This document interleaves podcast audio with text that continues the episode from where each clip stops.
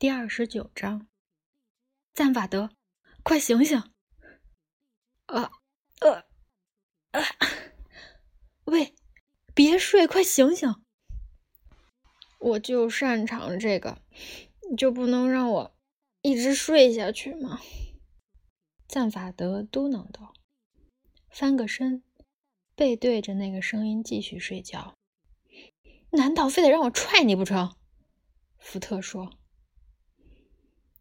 踹我难道能给你带来莫大的乐趣？赞法德睡眼惺忪地说：“不能，我也一样。究竟有什么意义呢？别烦我。”赞法德把身子蜷了起来，他吸入了双倍的毒气。翠莉安低头看着他，他有两根气管。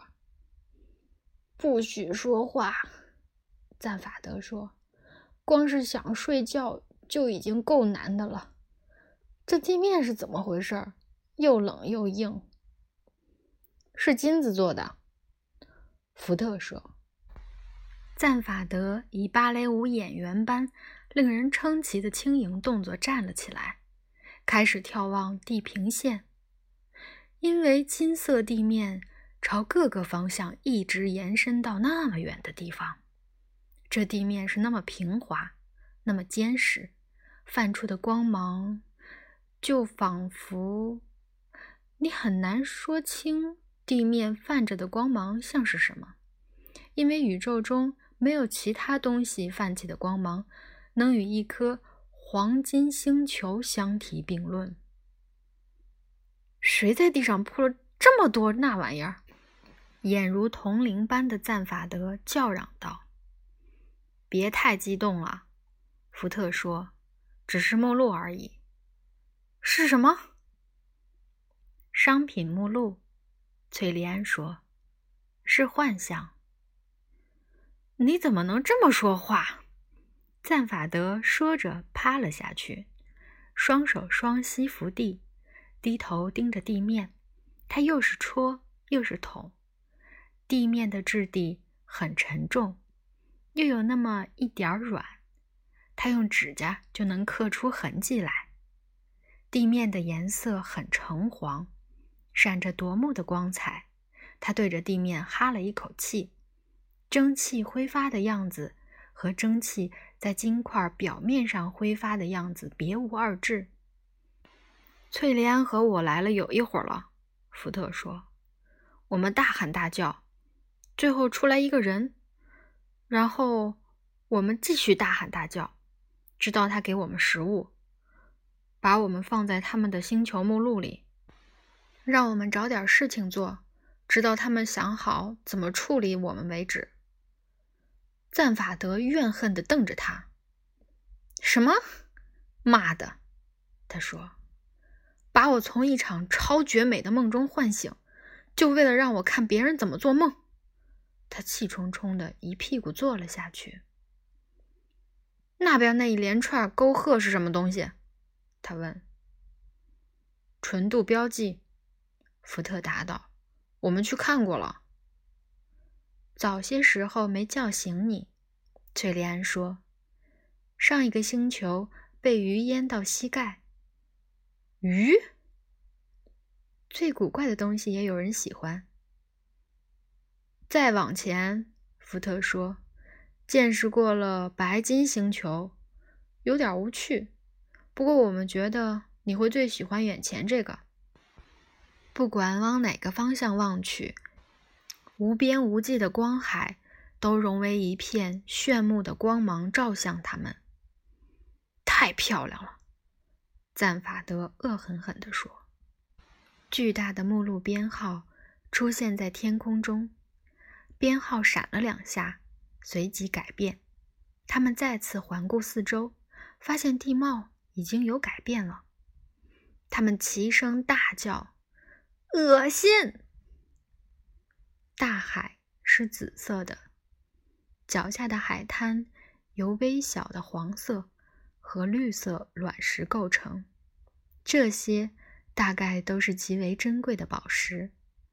远处的山脉线条缓和，起伏间点缀了红色的山峰。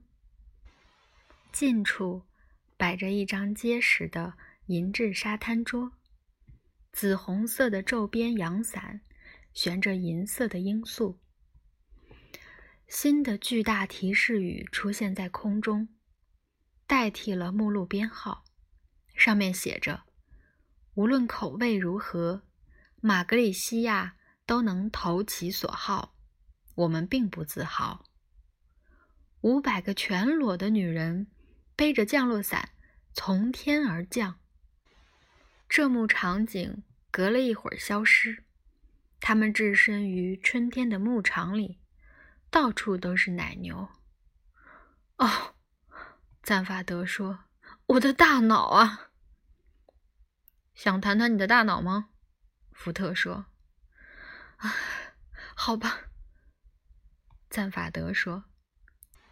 三个人找了个地方坐下，对身边来来去去的场景置之不理。我觉得是这样的，赞法德说：“且不论我的大脑被动了什么手脚，但无疑是我干的。我下手的方式很精妙，政府的筛选检验肯定查不出来。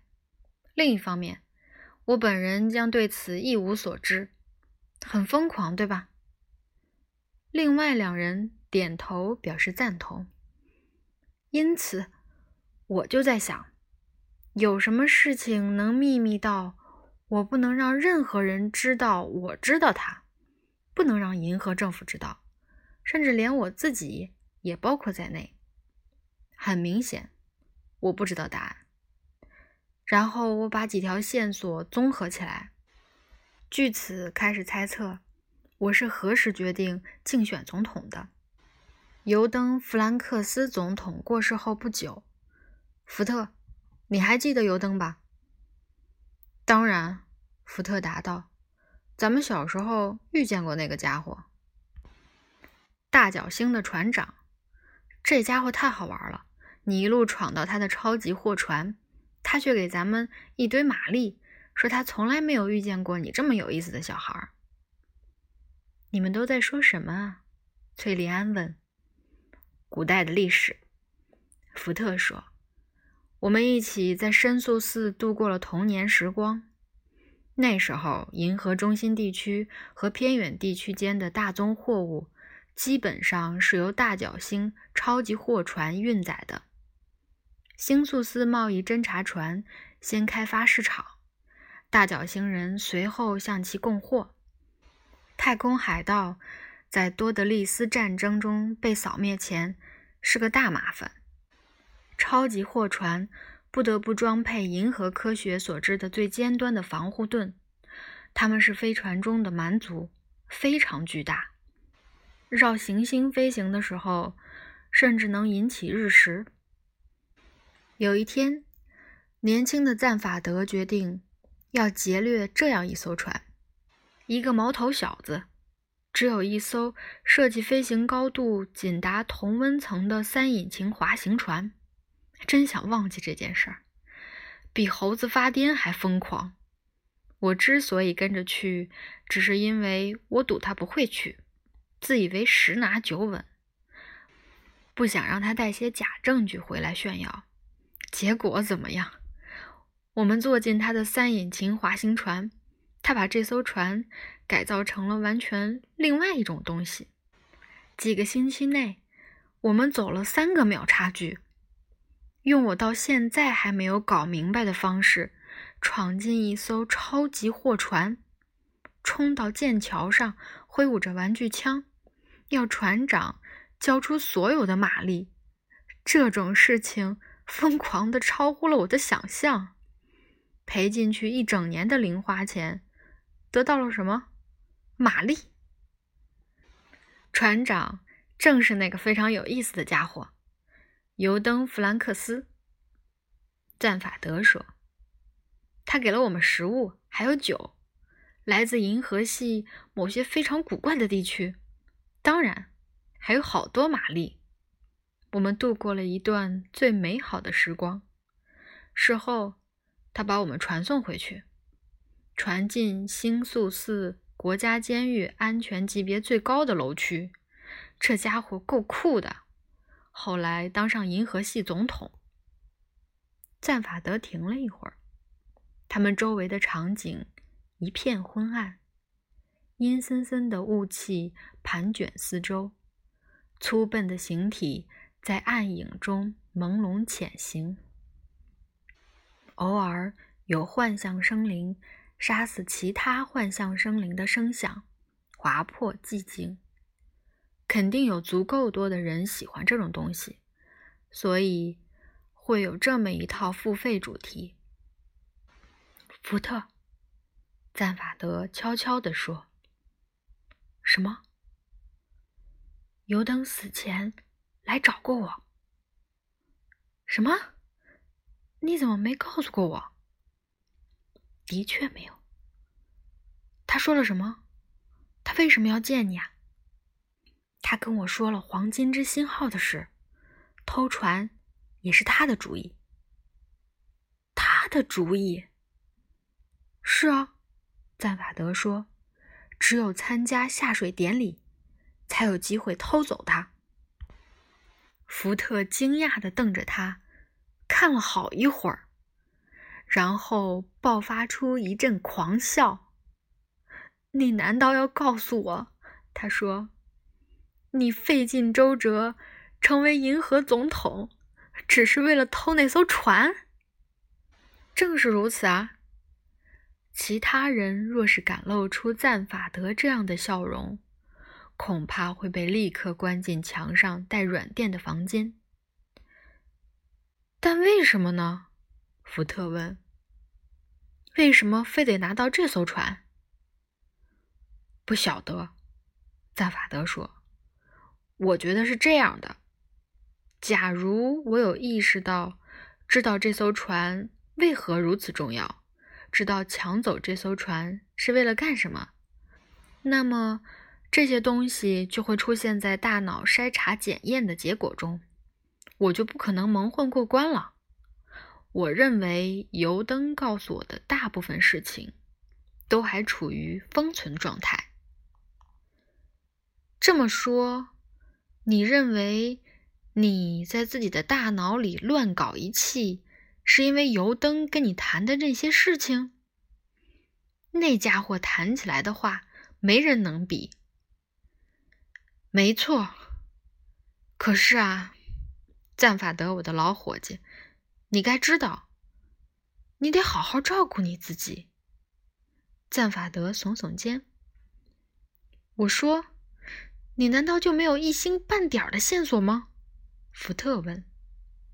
赞法德拼命思考起来，脑海里泛出许多的疑问。没有，他最后还是说道：“我似乎不允许。”自己接触到任何脑子里的秘密。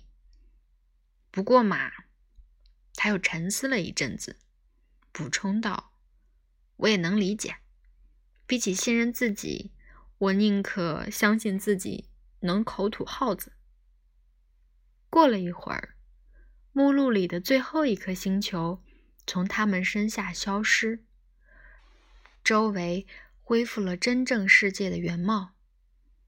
他们坐在一间装饰奢华的等待室中，房间里摆满了玻璃面板的桌子和设计界的奖杯。一个高个子马格里西亚男人站在他们面前。老鼠现在要见你们，他说。